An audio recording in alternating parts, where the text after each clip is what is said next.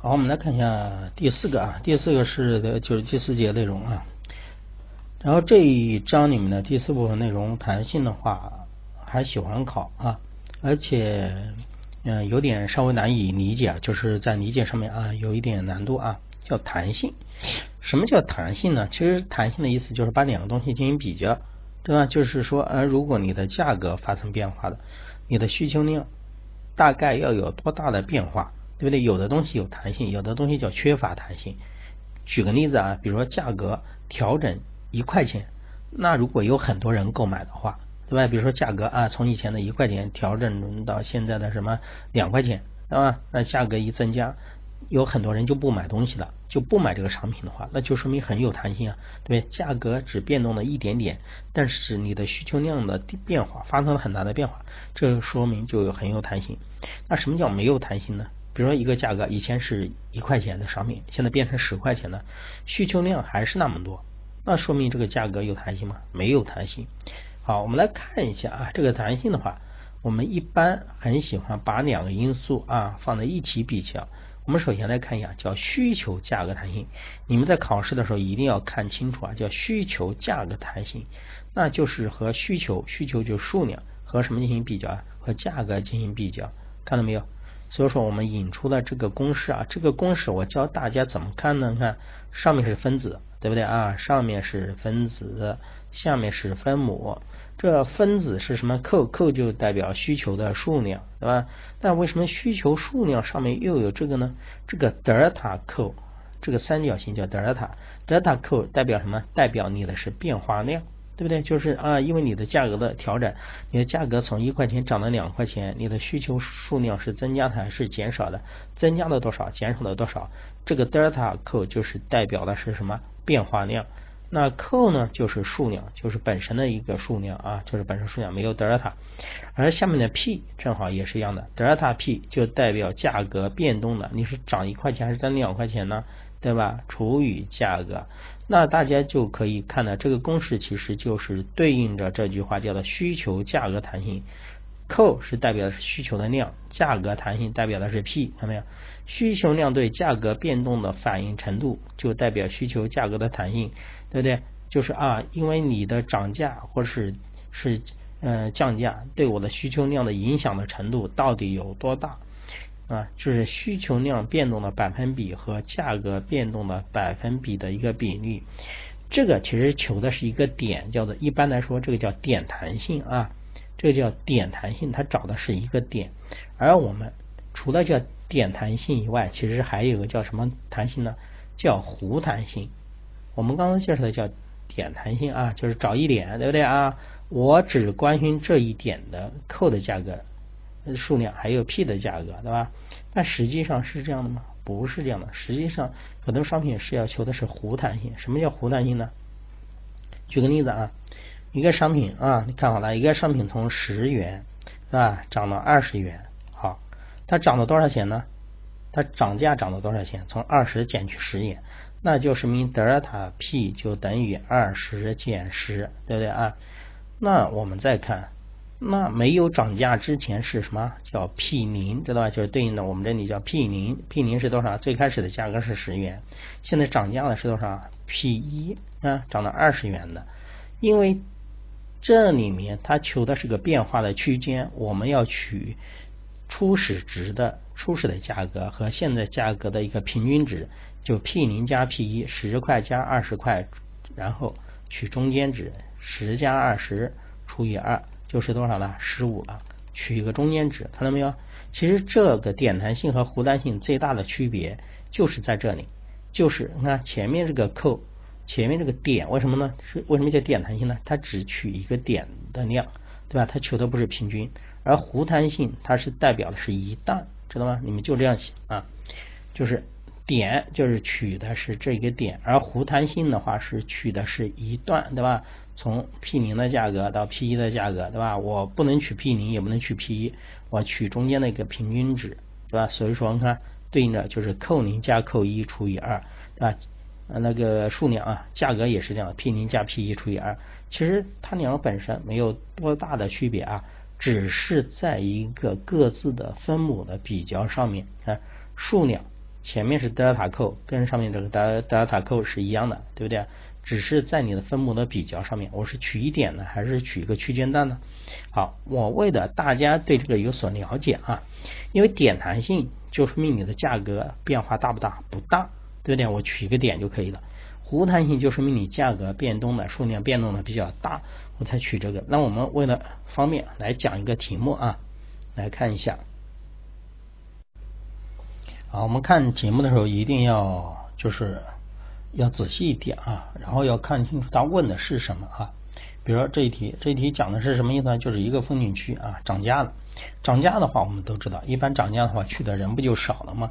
然后他问的问题是什么呢？问的是需求价格的弹性系数。好，有的人一看到这个题目，立马就开始做啊，这德尔塔扣除以德尔塔除，有的人就这样说啊，老师说过德尔塔扣除以扣，对吧？然后在这个是上面的需求数量，然后。除以上这个价格的什么变动就出来了，就做出来了，是这样的吗？不是这样的，它前面有一个问题啊，以弧弹性的公式，为什么是弧弹性呢？因为这个变化的还是比较大的。我们来看一下啊，首先来看一下它的什么变化？你看，把这公式写出来以后啊，我们首先来算一下你变化值是多少。首先你的数量变了多少？这里的数量，这里的需求数量就代表的是人数。对不对？是代表你的人的变化。好，我们看一下，已知二零一一年八月，嗯，旅游人数是多少人呢？八万八千人，八万八千人次啊。好，但是我们现在只知道这是什么？这属于扣一的，对不对？这属于现在的。那你和什么时候比啊？你和二零一零年比，二零一零年比是多少呢？它只告诉了你与二零一零年八月比相比减少的百分之十二，那就说明你现在是八千八，对吧？而之前人数比现在的要什么要多，因为你涨价了，之前人多。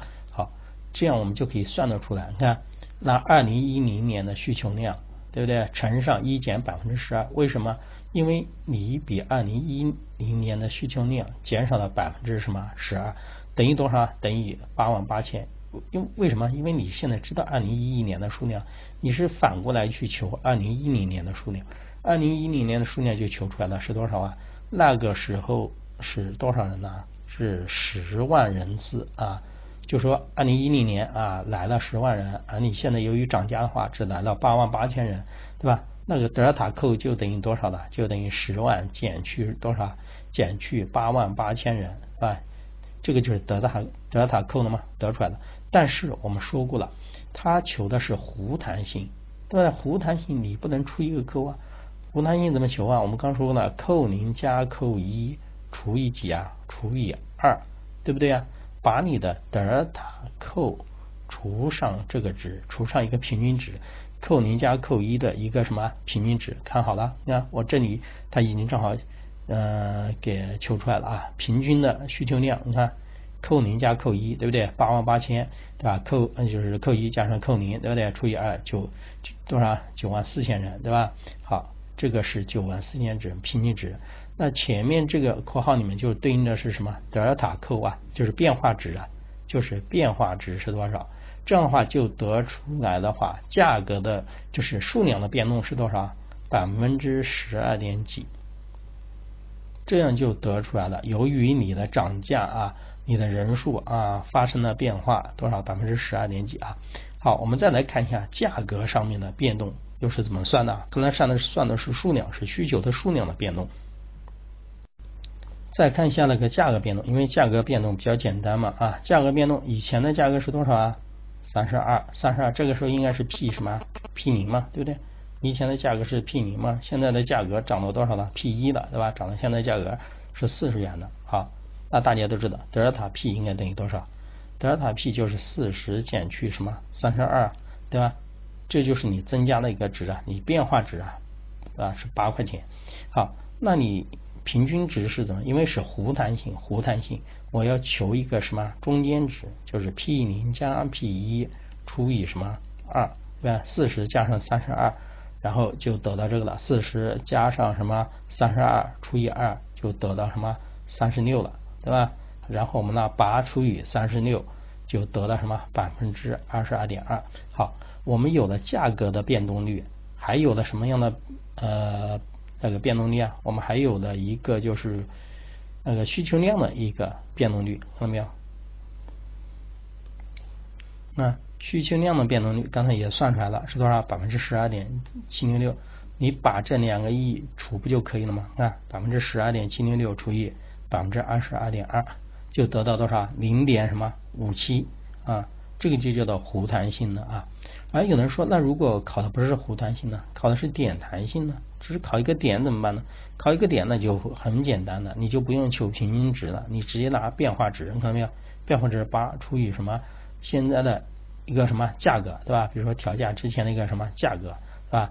然后的话，需求量的变动率就出来了，啊？然后点弹性就出来了，就是零点四八了啊。点弹性的话就是零点四八，因为我们求的是弧弹性。弧弹性的话，你必须把初始值和现在值取它的平均啊。所以说你们在考试的时候一定要看清楚是求弧弹性还是求什么点弹性啊。啊，这个题目的话，你们一定要结合的书上的一些内容，就是弹性来看，一定要把那个点弹性跟弧弹性要弄清楚。其实不难啊，其实不难，其实就是一些加减乘除，但是你要搞清楚意思，点弹性到底是什么，对吧？它的变化值德尔塔是不变的，变化多少是不管，它只是管我到底我变化值是除以一个具体的值，还是除。一段距离，比如说在两个点之间，对吧？价格初始的价格和现在价格，我取中间的一个平均值。那么点弹性和弧弹性就这点区别，其他的没有多少区别啊。当然，点弹性一般用于你变化值不大的情况，弧弹性是用于你变化的情况比较大的情况才用啊。啊，一定要把这个计算的公式和这个就是讲的习题要对应来看啊。好，我们来看一下这个因素的影响啊，就是影响需求价格弹性的一个因素啊。这里你们一定要和前面的内容跟就是要建立关系啊。这个影响需求价格弹性的因素什么意思呢？就说价格变动一点点，你的需求量变化的多不多？如果价格变一点点，需求量会发生很大的变化的话。那就说明这个是具有弹性还是没有弹性啊？说明就是很有弹性，知道吗？因为你价格调整了一点点，而需求量发生很大的很大变化，就是非常有什么弹性，弹性就大。如果你的价格发生变化，你的需求量一点都不变啊，或者甚至变化的很少，那就说明叫缺乏弹性。我们刚才已经讲过公式了，对吧？就是需求量和价格之间的这种变动的关系，对不对？价格变动的百分比和需求的变动的百分比之间的关系。如果啊价格增长个百分之十，是吧？价格增长个百分之十，需求量是相应的也变化个百分之十，说明它两个的基本上是同步的，是吧？如果一个价格啊增长了百分之，比如说增长了百分之五十，而需求基本没有变，那就说明缺乏弹性。好，我们来看看哪些因素会影响到我刚才所说的这个弹性呢？这个弹性也不是说一成不变的，也会发生变化的。第一个是替代品的数量和相近的程度啊。如果一种商品若有很多的替代品，则需求价格弹性就什么就比较大。这个是什么什么样的意思呢？就是说一个东西啊，比如说我跟他说啊，猪肉对吧？猪肉吃不了，我可以吃鸡肉、吃鸭肉、吃其他的，对吧？这个意思就代表猪肉如果涨价的话，猪肉如果价格变动的话，需求价格弹性大，就代表它的价格。涨上去了，那它的需求量会减少很多，对不对？为什么会减少很多？说明它具有弹性啊！你价格一变动的，我因为我有其他的替代品呢，我不用吃你啊，我可以用其他东西进行替代呀。这就说明替代的品的数量和相应的程度会影响到你的什么需求价格的一个弹性啊。这是第一个。再看第二个，商品的本身的重要性啊，商品的本身重要性讲了两点，一个是生活的基本的必需品，需求弹性小。为什么生活必需品需求弹性小呢？比如说你米对吧，面一样的，你价格再怎么变，你要吃饭呢，对吧？你这个东西你不能说啊，价格变变化我就不吃了，这些东西不好变，它不会随着你价格的变化发生太多的变化，这是一种。而非必须的高档商品需求弹性就大，为什么？因为我这个东西不是必须的，对吧？如果价格发生很大变化了，我可以选择不买呀，对吧？这个需求弹性就大。一定要想象到一些实际当中的一些案例啊，比如说一些高端的服装啊，对吧？一些首饰啊，像这些它价格如果增长的比较大的话，我就可以不买呀，无所谓啊。它不像米面呢，你必须要吃吃饭的东西，它是刚性的一个需求啊。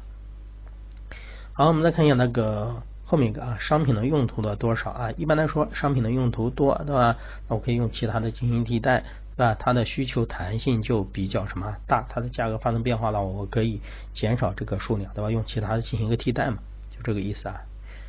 然后再看一下那个时间，诶，有人说时间为什么会也会对需求价格弹性造成影响？你自己想象一下，时间短，对不对？如果在一个比较短期的时间之内啊，这个商品涨价了，那我找不到替代品呢？对吧？或者替代品不好去去寻找，或者替代品还没有生产出来，替代品的数量还没有供应上，那我不得不需求，那我还是要买这个东西。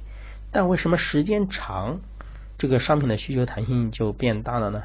因为时间增长以后，它的一些替代品呢，一些其他的东西都可以生产出来，我就不用选择它了。所以说，它和时间的长短也有关系啊。其实就这样一个意思啊，短期之内我我我不好进行替换，长期内的对吧？其他的替代品就生产出来了，那我就可以选择其他的替代品。我选择的替代其他的替代品的话，必然会对这个数量造成影响，对吧？这个需求就是需求价格就具有什么弹性了啊？啊，这个是影响需求价格弹性的几大因素啊，四大因素要知道，要能够想象当中结合实际的案例也去想啊。好，我们看一下需求价格基本的类型啊，基本类型的话，按照比值的话，分为呢就是三类啊，主要分到三类。这个三类无非就是把需求的变化比上什么呢？价格的变化，就是我们刚才所说的那公式啊。这个 ED 就是我们刚才给大家看到的这个公式啊。比如说什么呃德尔塔 Q 除以德尔塔 P 啊，就是这个啊。这个 ED 就是代表这个意思。为什么有大于等嗯等于小于一呢？你自己想想，需求除上价格的变化，对吧？如果你需求的变化比价格要高，你价格变动一点点，比如说你价格变动个百分之十，你价格啊，比如说在以前的价格的基础之上啊，调整了百分之十，对吧？变化，而你需求的变化是百分之二十，那就说明百分之二十比上百分之十的话是等于几啊？等于二，二就大于一。那就说明是富有弹性啊，对吧？你价格调整一点点，我的需求量会发生很大的一个变化。你价格只有百分之十的变动，而我需求量的变化有百分之二十的变动，那就说明富有弹性，对吧？需求量的变动比率大于价格的变动比例，其实就是在中间加一个除号，你们就是把需求和价格之间加个除号就可以了。这个所谓的弹性，就是把需求量的变动率除上价格的变动率，不就这么简单吗？啊，这个就是初中的一些数学啊，看需求价格弹性 ED 小于一，小于一就说明需求量的变动比率比价格的变动比率要小，这什么意思呢？还是我拿刚才这个例子所说啊，如果价格变动了百分之十，而我的需求量变动只有百分之五，百分之五除以百分之十的话，那价格大概就是零点五左右，零点五小于一，那就说明我需求量的变动。比率没有价格变动的比率多，那就说明我反应就是这个需求的反应，相对于价格的反应来说，就是没有那么什么，没有那么的强，它就缺乏弹性，或者叫做什么弹性呢？叫做低弹性啊，就这么简单。好，那如果等于一呢？等于一，那就是同步变化嘛。对不对？那就是价格增长了百分之十，那需求的话也会变动百分之什么十啊？就需求单一弹性，就代表需求量的变动率等于价格的变动率啊。其实这里就是单独的把它拿出来了说啊，就分了有三三种类型，对吧？大于一等于一小于一的，呃，这几种情况啊。这个当然还是建立在我呃我们刚才啊所说的那个公式的理解的基础之上啊。好，这里是把需求价格弹性给说过了。好，我们再看一下后面啊，它有很多种弹性啊，它会把很多的因素放在一起比较，对吧？然后的话就会形成了各种的弹性的系数啊。好，我们再看一个叫做需求交叉的一个弹性。什么叫交叉弹性呢？其实它就把两种商品放在一起比。我们刚才所说的。对吧？比如说需求价格弹性还指的是同一个产品，同一个产品如果调价以后，会对这个产品的销量会不会带来影响？而需求交叉弹性，看一下这个交叉交叉，它就是把两种商品进行一个比较，把两种商品怎么比较呢？把一个商品的价格的变动会不会对另外一个商品的需求量带来变化？举个例子啊，把鸡肉和猪肉，如果鸡肉大家都知道是吧？鸡肉如果降价了，对吧？比如说那猪肉，猪肉如果价格不变的情况下，鸡肉降价了，那有的人说啊，我不吃猪肉了，来吃什么鸡肉，对吧？那猪肉的销量就会什么减少，而猪肉的销量的减少，正是因为鸡肉的价格的什么下跌造成的，对吧？我们前面说过替代品就是这样的啊，这个其实就叫需求交叉弹性，把两种商品，对吧？拿来做比较，分别是把一个商品的价格的相对变化与引起的另外一种商品的需求量的相对变化之间的比例。其实这和我们刚才所说的需求价格的弹性是一致的。不过我们刚才所说的需求价格弹性指的是同一个什么商品，对吧？而我们需求交叉弹性就是把一个商品的价格和另外一个商品的数量的变动放在一起。我们可以看一下啊，它用什么表示呢？用 ERG 表示，E 就代表这个弹性，RG 是什么意思？就是代表两个商品，一个 I 商品，一个是 J 商品，对吧？怎么比较呢？看商品这个 J 的价格的相对的变化，则会引起另外一个商品的数量的一个变化。公式就是这样的啊。那么其实和我们之前的公式是很像的，只不过它下面有的一个后缀，这个数量是 I 数量啊，这个下面数数量是 J 数量，就说明这有两种商品，对不对？一个商品的变动，价格变动会引起另外一个商品的什么数量的变化？就像我刚才所说的啊，两个替代品对吧？鸡肉和猪肉一样的啊，鸡肉降价了啊，鸡肉降价了，很多人就去吃鸡肉了，对吧？就放弃了什么猪肉？那猪肉的这个叫什么？猪肉的数量也会什么降低？这样的话就把猪肉的数量的需求量的变化和鸡肉的这个价格的变化进行一个什么对比，就叫做交叉弹性啊。好，我们这里就再看一下和前面啊，看一下需求交叉的这个价格的弹性的一个类型啊，它分了三类，不像我们刚才的分了三类是大于等于小于一，这个因为涉及了两种产品，对吧？两种产品的变化呢就很好玩啊，它就不是按照。一来为界限，它按照零来为界限。比如说大于零啊，压计大于零，这什么意思呢？你们可以想象一下，我刚才说的猪肉和鸡肉的这个对比啊。比如说下面是 P，对不对？下面是那个那就是价格的变动因素。你们自己想象一下，P 鸡肉对吧？鸡肉的价格下降了，鸡肉的价格价价格下降了呢？那个猪肉的扣猪肉的销量是不是就降低了？为什么？都去。很多人就去喜欢去吃鸡肉的，因为鸡肉便宜嘛啊，不吃猪肉的去吃鸡肉，你看这个量就降低了，两个都是负的，为什么？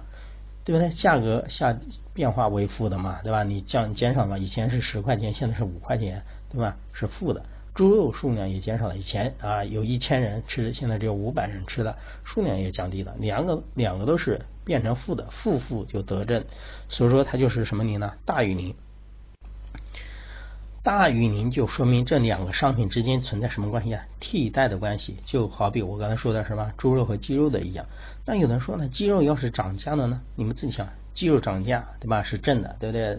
以前是五块钱，现在涨到十块钱，十减五大于十减五等于五大于零，对吧？哎，那鸡肉的价格你想想，就是价格如果上涨了，很多人就不吃鸡肉的，去吃猪肉，那猪肉的需求是不是增加了？猪肉的需求也增加了，看上面都是正的。对不对？注入增加嘛，增增加就是是那个大于零嘛，对吧？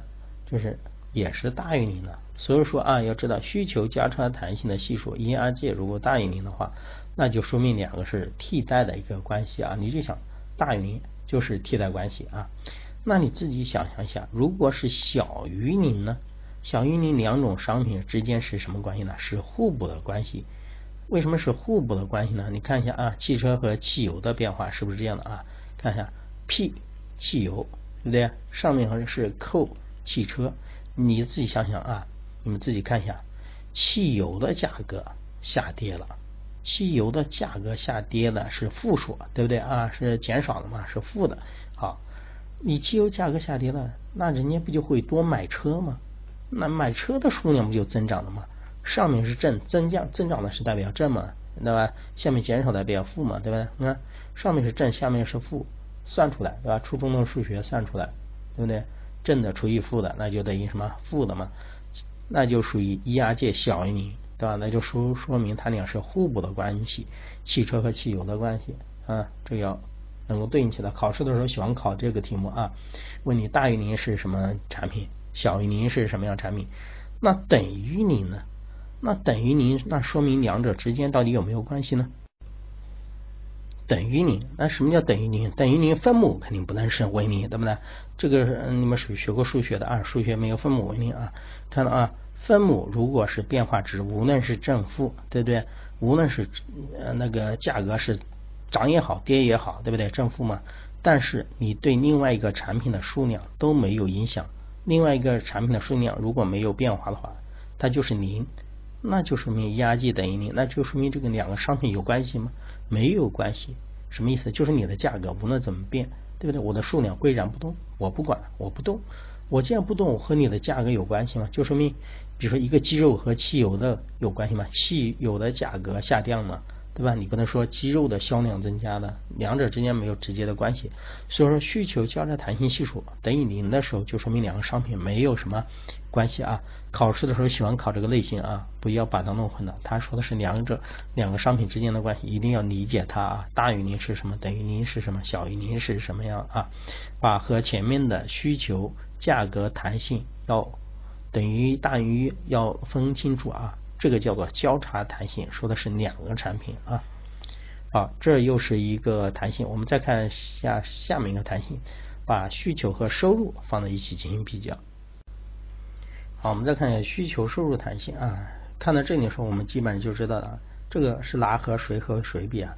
把需求数量的一个变化啊。和谁比呢？德尔塔 Q 除以 Q，对吧？就是这个需求量的变化和变化比率啊。和什么比呢？和你的收入进行一个比较啊。这是把它两个进行比较，叫需求收入弹性啊。然后我们看一下它的几个类型啊。其实要理解啊，你们自己可以想象一下啊。一 y 大于一，大于一说明什么意思？说明我这个需求变动的比例要比收入要什么高？当你的收入增加百分之十的时候，你的需求量反而会增加。这个一般是什么样的商品呢？一般是一些啊，比如说高档类的一些什么商品，对吧？因为收入弹性大于一的，对吧？人家收入增长了一点点，哎，就想拿这个钱去买一些高档的消费品。要知道这个意思啊，这是高档品。我先看一下低档品，把高档品和低档品放在一起看啊。一 y 大于一的时候。数量增加比你的收入多，很多人就是这样的啊，收入增加了，呃，就是增加一部分以后就会拿这部分钱，因为他消费升级了嘛，就会去消费一些高档的产品。我们看一下低档品啊，低档品为什么是 EY 小于零呢？小于零是什么意思？说明我收入在增加的同时，我的需求反而会在减少，懂我意思吗？那什么样的东西我收入增加，需求会减少啊？一些低档品嘛，我不愿意消费了嘛，对吧？所以说要知道，收入增加时买的少，收入降低时买的什么多？你收入降低了，有可能就要买一些低档品了啊。就好比这个例子，就是说明我们以前还还他们还说过啊，比如说消费的升级和消费的降级一样的，是吧？消费升级呢，消费升级的很多的以前的方便面就不吃了，不就是这样的吗？要知道啊。好，我们再看一下几个特殊的一 Y 等于一。等于就说明收入变动和需求量的变动是同比例的啊，E Y 等于零，等于零说明是什么意思呢？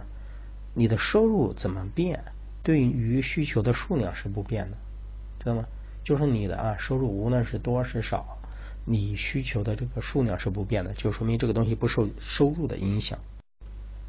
好，我们再看还有一些产品很奇怪，叫做大于零小于一。就说明这个产品啊，这个产品的变动比率比你的收入的增长的比例要低，但是还是有增长。这是什么呢？必需品，对不对？举个例子啊，你买牙膏是不是这样的啊？你有些必须需要的产品，你不能说啊，我就放弃不用了。你不说我收入增加了，我不用了，用是用，但是用的量增加或者是什么没有，就是说收入增长的比例要什么快啊？所以说一定要知道啊，这里是把需求和收入放在一起进行一个比较。考试的时候也喜欢考考你这个需求收入弹性的一个什么类型。我们现在学了这么多的弹性的啊，比如说把需求数量的弹性，需求什么什么交叉的什么啊，需求价格的弹性，需求什么什么交叉的呃弹性，还有需求收入的弹性，你们一定要掌握一个点，一定要看清楚这是哪个和哪个之间的比。考试的时候心里不要慌，对吧？你一定要先记下来啊，需求和收入啊，需求是收入是怎么样的，大于零小于零什么样情况？需求交叉又是什么样的情况啊？因为这里讲了很多的弹性，不要。一定不要把它弄混淆了啊！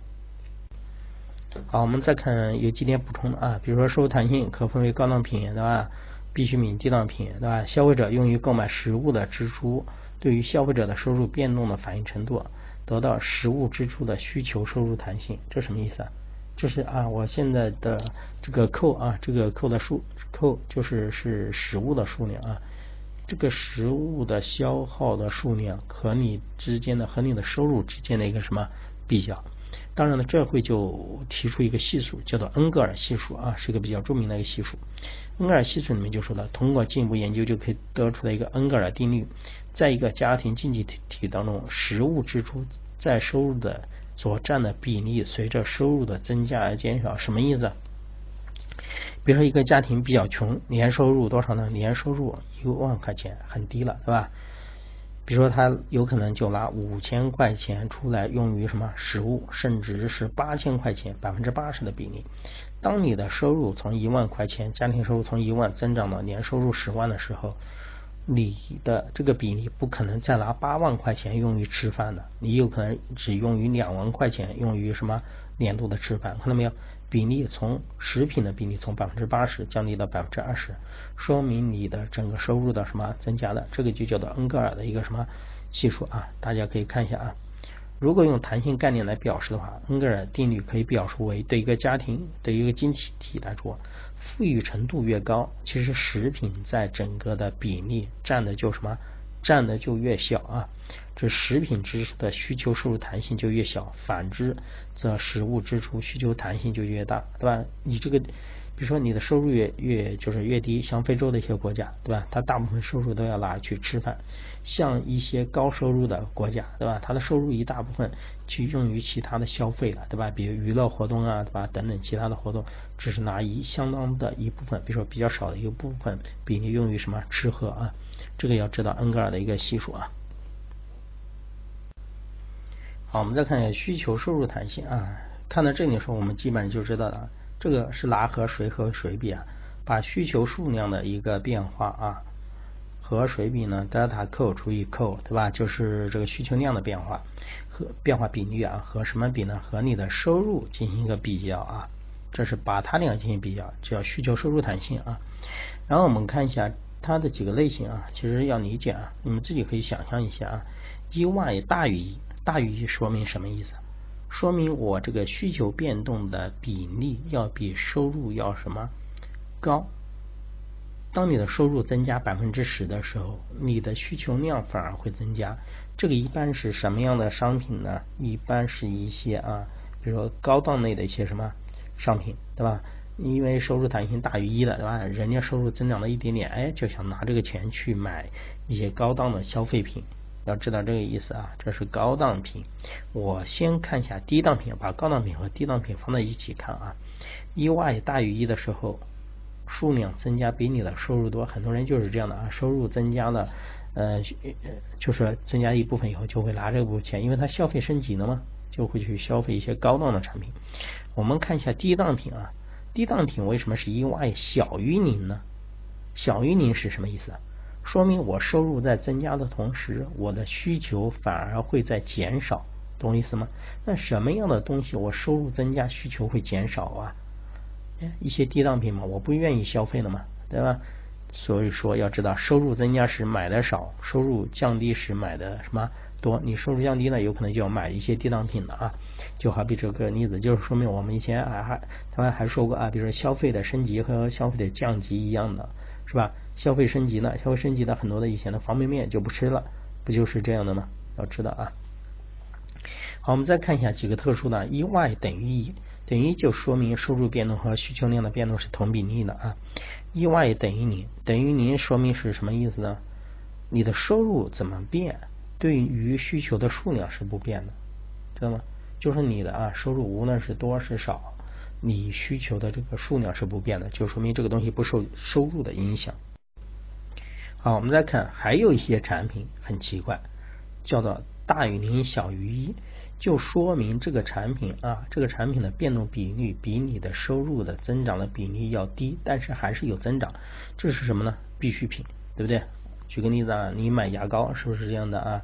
你有一些必须需要的产品，你不能说啊，我就放弃不用了。你不说我收入增加了，我不用了，用是用，但是用的量增加或者是什么没有，就是说收入增长的比例要什么快啊？所以说一定要知道啊，这里是把需求和收入放在一起进行一个比较。考试的时候也喜欢考考你这个需求收入弹性的一个什么类型。我们现在学了这么多的弹性的啊，比如说把需求数量的弹性，需求什么什么交叉的什么啊，需求价格的弹性，需求什么什么交叉的呃弹性，还有需求收入的弹性，你们一定要掌握一个点，一定要看清楚这是哪个和哪个之间的比。考试的时候心里不要慌。对吧？你一定要先记下来啊，需求和收入啊，需求是收入是怎么样的？大于零小于零什么样情况？需求交叉又是什么样的情况啊？因为这里讲了很多的弹性，不要一定不要把它弄混淆了啊。好，我们再看有几点补充的啊，比如说收入弹性可分为高档品对吧？必需品、低档品对吧？消费者用于购买实物的支出，对于消费者的收入变动的反应程度，得到实物支出的需求收入弹性，这什么意思啊？这是啊，我现在的这个扣啊，这个扣的数扣就是是实物的数量啊，这个实物的消耗的数量和你之间的和你的收入之间的一个什么比较？当然了，这会就提出一个系数，叫做恩格尔系数啊，是一个比较著名的一个系数。恩格尔系数里面就说了，通过进一步研究就可以得出来一个恩格尔定律，在一个家庭经济体当中，实物支出在收入的。所占的比例随着收入的增加而减少，什么意思？比如说一个家庭比较穷，年收入多少呢？年收入一万块钱，很低了，对吧？比如说他有可能就拿五千块钱出来用于什么食物，甚至是八千块钱，百分之八十的比例。当你的收入从一万块钱，家庭收入从一万增长到年收入十万的时候。你的这个比例不可能再拿八万块钱用于吃饭的，你有可能只用于两万块钱用于什么年度的吃饭，看到没有？比例从食品的比例从百分之八十降低到百分之二十，说明你的整个收入的什么增加了？这个就叫做恩格尔的一个什么系数啊？大家可以看一下啊。如果用弹性概念来表示的话，恩格尔定律可以表述为：对一个家庭、对一个经济体来说，富裕程度越高，其实食品在整个的比例占的就什么，占的就越小啊。这食品支出的需求收入弹性就越小，反之则食物支出需求弹性就越大，对吧？你这个。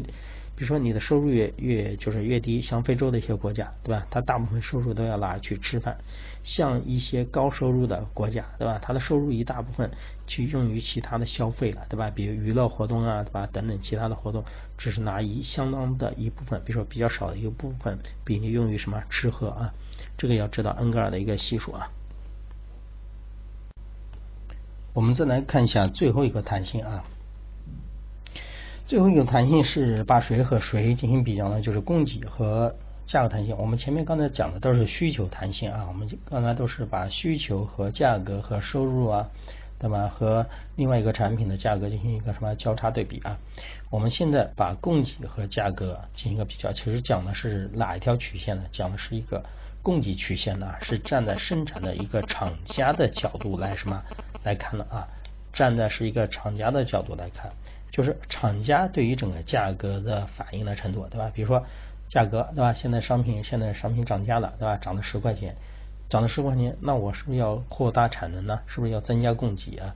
就是这个意思啊，就是供给量相当于价格的变动的一个百分的。就是比率啊，就是反应的一个程度啊，讲的是这个弹性叫做什么弹性呢？一般喜欢简称叫做供给弹性，可以把这个和需求价格弹性放在一起看，需求价格弹性又称需求弹性啊。好，我们来看一下啊，这个供给价格弹性的一个类型啊。当然呢，它的公式也是比较简单的，公式也是德尔塔 Q 除上这个 Q，然后是什么德尔塔 P 除上一个什么 P。但是你要知道，这个 Q 是指的什么样的数量？这个数量是指的不是需求的数量，是指的是供应的数量，是生产厂厂家愿意生产的数量。和前面那个的客户是有区别的啊，一个是需求的数量，一个是供应的数量。好，我们来看，ES 大于一，大于一，你们自己想象一下，价格增长了百分之十，我的产能有可能就扩大百分之二十，对不对？就是大于一吗？那就说明供给很有弹性，对吧？就说明大家生产厂家的话，对于价格都很敏感，对吧？价格一涨价，就卯足的产能生产。那 ES 小于一呢？就是说价格啊，整个商品价格增长了百分之十，但是我的产能扩大没有百分之十，那就说明供给缺乏什么弹性。好，如果 ES 等于一呢，那就说明供给单一弹性。什么什么意思啊？你价格增长多少，我的产能就扩大多少，就这么简单啊。好，还有两个极端的情况。一个是 ES 等于零，还有一个就是 ES 等于无穷大啊。ES 等于零是指什么意思啊？等于供给无弹性啊。这两个当然都属于极端的情况啊，现实的市场比较少见。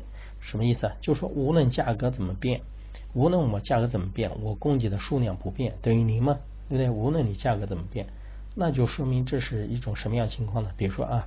一些特殊的情况，比如说像一些自来水厂啊，对吧？自来水厂说你的价格再变，我自来水的供应就这么多啊，不可能什么什么突然就增加多少。当然，我们这里讲的是是一些极端的例子啊，现实市场里面很少见。还有一个是供给很有弹性，什么意思呢？你价格变动一点点，知道吗？你价格变动一点点，我这个东西就会发生很大的一个什么变化啊？就是这样一个。意思啊，因为现实世界当中啊，基本上很少有两种这种极端的情况，所以说我们只是简单的讲一下，你们主要把大于等于一等于零是什么样一个情况，把它弄清楚就可以了啊。好，我们再看一下影响供给价格弹性，就是供给弹性的一个因素啊，有哪些啊？就是影响生产厂家的，你现在就要站在影响生产的生产的什么厂家的角度。那你自己想想，你可以把它和前面的供给的因素把它放在一起看，时间会不会影响啊？对不对？首要的因素，短期内供给的弹性一般较小，不会有太大的变化。为什么？举个例子啊，比如说我现在突然需要口罩，对不对？一个星期之内需要口罩，供给的弹性很大吗？不会很大，因为产能限制啊。因为我你的价格突然增长上去的。但是大家要去购买设备，要投产，需要一定的时间啊，在较长的时间内，供给的弹性就比较什么大的？为什么？在一个较长的时间内，大家就可以把产能给什么备足啊，供给弹性就大呀。你的价格变动一点点，我们立马就可以跟上产能啊。所以说，第一个是时间的因素啊，是一个首要考虑。我记得在前面说，呃，影响整个供给的因素里面也说了有时间的因素啊。还有生产周期和自然条件，对于农产品来说，短期内供给的弹性几乎为零。为什么？因为生产农产品需要周期的，对不对？有的农产品的话需要一个整个自然年，是吧？你不可能说因为短期的价格的增加的话，农产品就可能变出来，不可能的啊。价格对于供给的影响，往往需要经过一年的时间才能够表现出来啊。好，而且投入品的替代性的大小和相似程度，替代投入品的替代性大、相似程度高，则供给的弹性就什么就大啊。那这个讲的是什么意思？什么叫投入品的替代品啊？